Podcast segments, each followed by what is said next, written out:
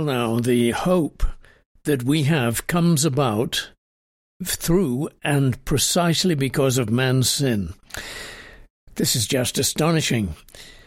God brings hope to the salva- uh, to the human race by the instrument of their sinfulness, which is the crucifixion of Jesus Christ. This doesn't give us any uh, permission to sin and to take advantage of the grace of God, although we do very often, don't we? But it makes us realize that God's grace in love is, and mercy is so great that it can even use man's sin to bring about good. This is Colin Cook and How It Happens. Thanks very much for joining us today. This is a broadcast on the good news of the gospel as described in the book of Romans. You can explore this book until the end of your days and you will never come to exhaust its meaning and its richness.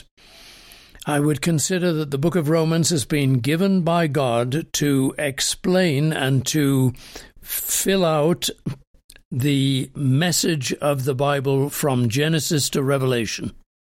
We're exploring chapter 8, and uh, I welcome you to uh, join me every day, Monday through Friday, 10 o'clock in the evening, repeated at 4 in the morning on KLTT AM 670 in the Denver and Colorado and surrounding states areas. Or you can hear the broadcast any time of the day or night.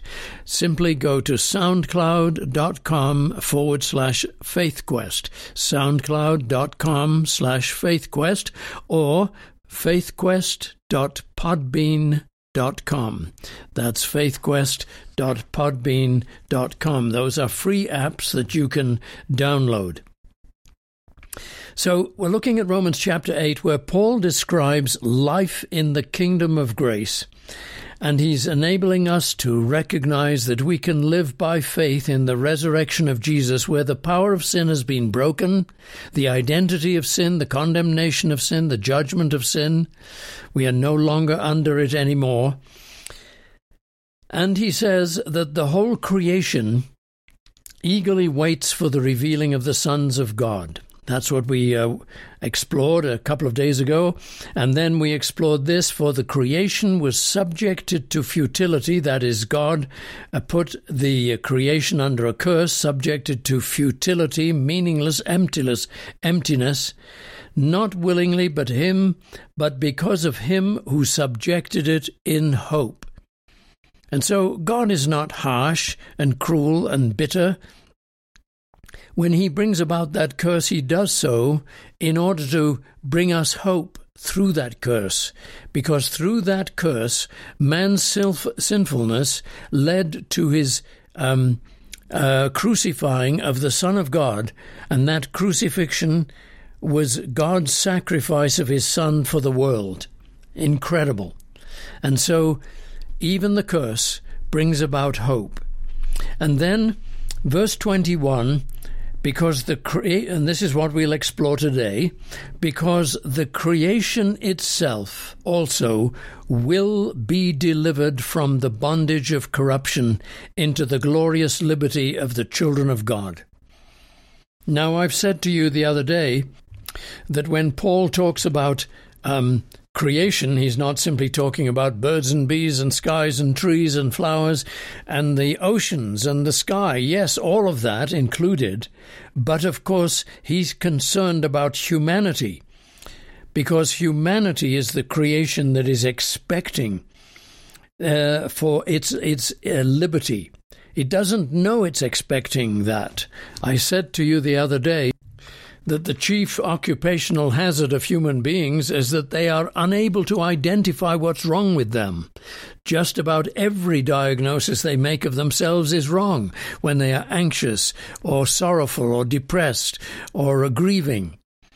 The, those are secondary causes, perhaps, that have caused those emotions, but the primary cause is this strange unfulfilled state that we live in, a broken human state, and way under that emo- uh, that situation is an emotion that longs for and cries out for the new creation where we are redeemed as sons and daughters of God. That is deep within the human psyche.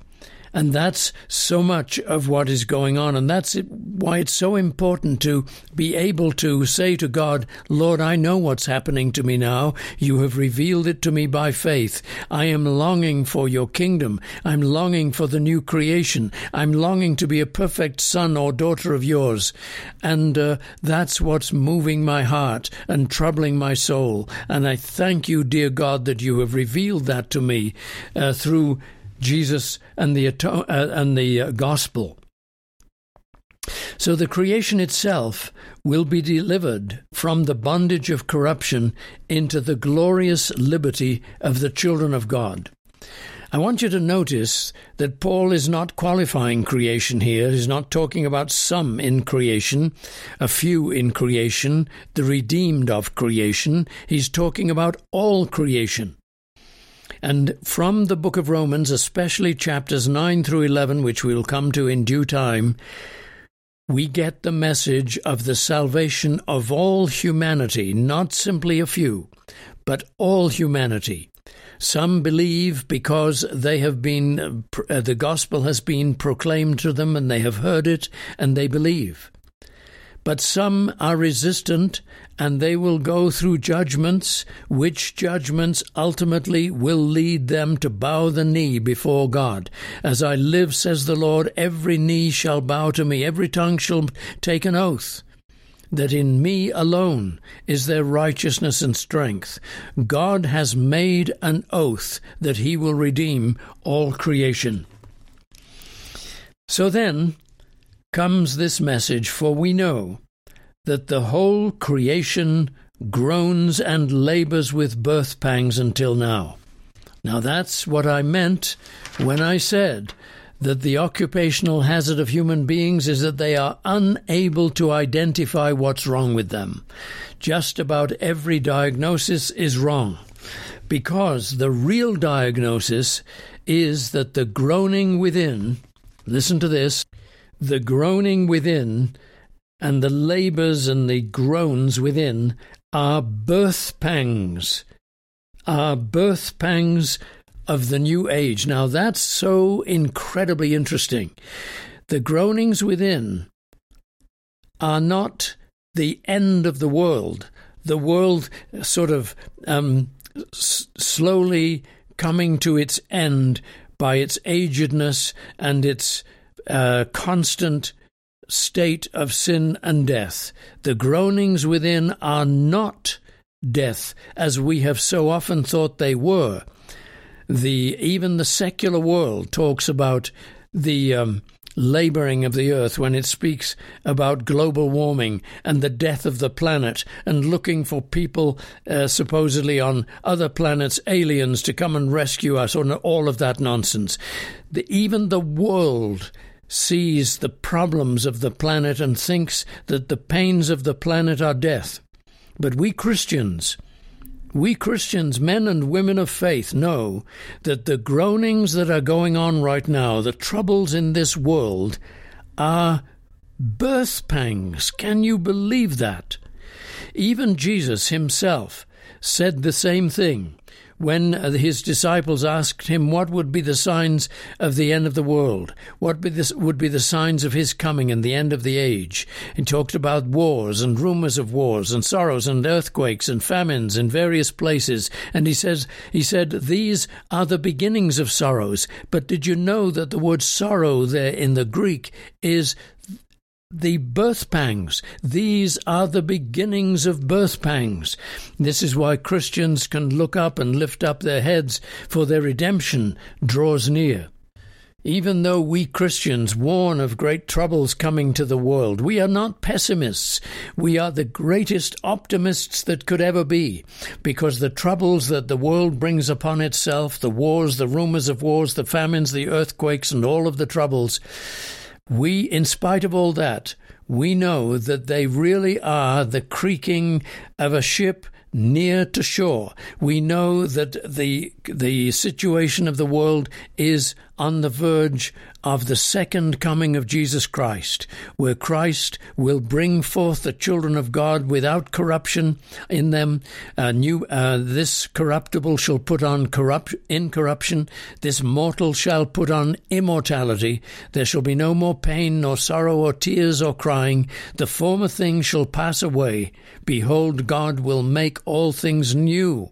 That's Revelation 21, as you know, verses 1 through 4. So we Christians have optimism. Now, granted, we have optimism in our pain and through our pain. We're not perfectly happy people. We are not blissful endlessly. We don't have our head in the sand. We're not pie in the sky idiotic th- thinkers. We are people who, in spite of the situation in the world, have the greatest optimism in God. God is our refuge and strength, a very help, a very present help in trouble. Therefore we will not fear, even though the earth be removed, and though the mountains be carried into the midst of the sea, though its waters roar and be troubled, though its the mountains shake with its swelling.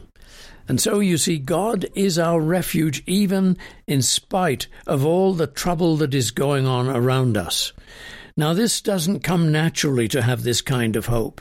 It isn't uh, a hope born of uh, naturally optimistic people. We are people of faith. We don't believe uh, in uh, good things happening simply because we feel all fuzzy and uh, and good inside. Sometimes we are broken down by sorrow and uh, misery and trouble, and yet we have the courage to lift up our heads and smile and to say, Father, I thank you that though my heart hurts like hell, I praise you, dear God, that you are my refuge and strength, that your kingdom is coming, that the feelings that I have within my soul, these are birth pangs, waiting for myself, my, the kingdom of God to be born in and through me. Dear God, I praise you for your love and your care. Now, this is training faith, my friends. It is training faith in based upon the gospel. It doesn't come about automatically.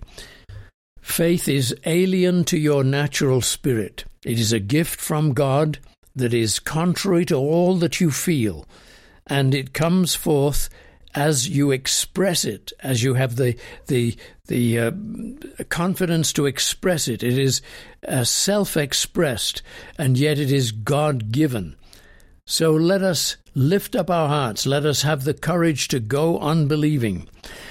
Even in the midst of the dying of Christianity and the dying of the day, we have heard recently, I'm sure you've heard, that there are fewer Christians in America than, there ever were. Shame on us. But we must not waste our time shaming people. We lift up our hearts and we say, God lives. Christ lives. Nevertheless, no matter what people think, we know this because he has revealed it to us through his word, through the resurrection of Jesus, and in our hearts that um, by faith.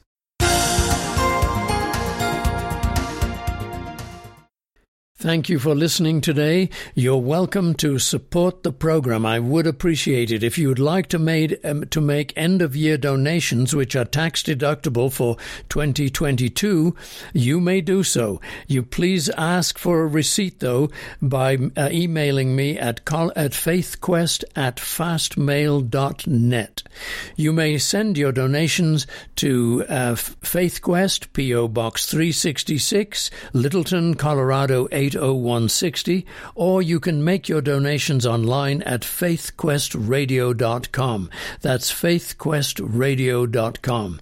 Thank you for all your support. The, don- the uh, broadcasts cost uh, $39 per 15 minutes. That's about $200 per five, uh, five programs in the week, or about 850 to $900 per month. Thank you then, and I will see you next time. Cheerio and God bless less.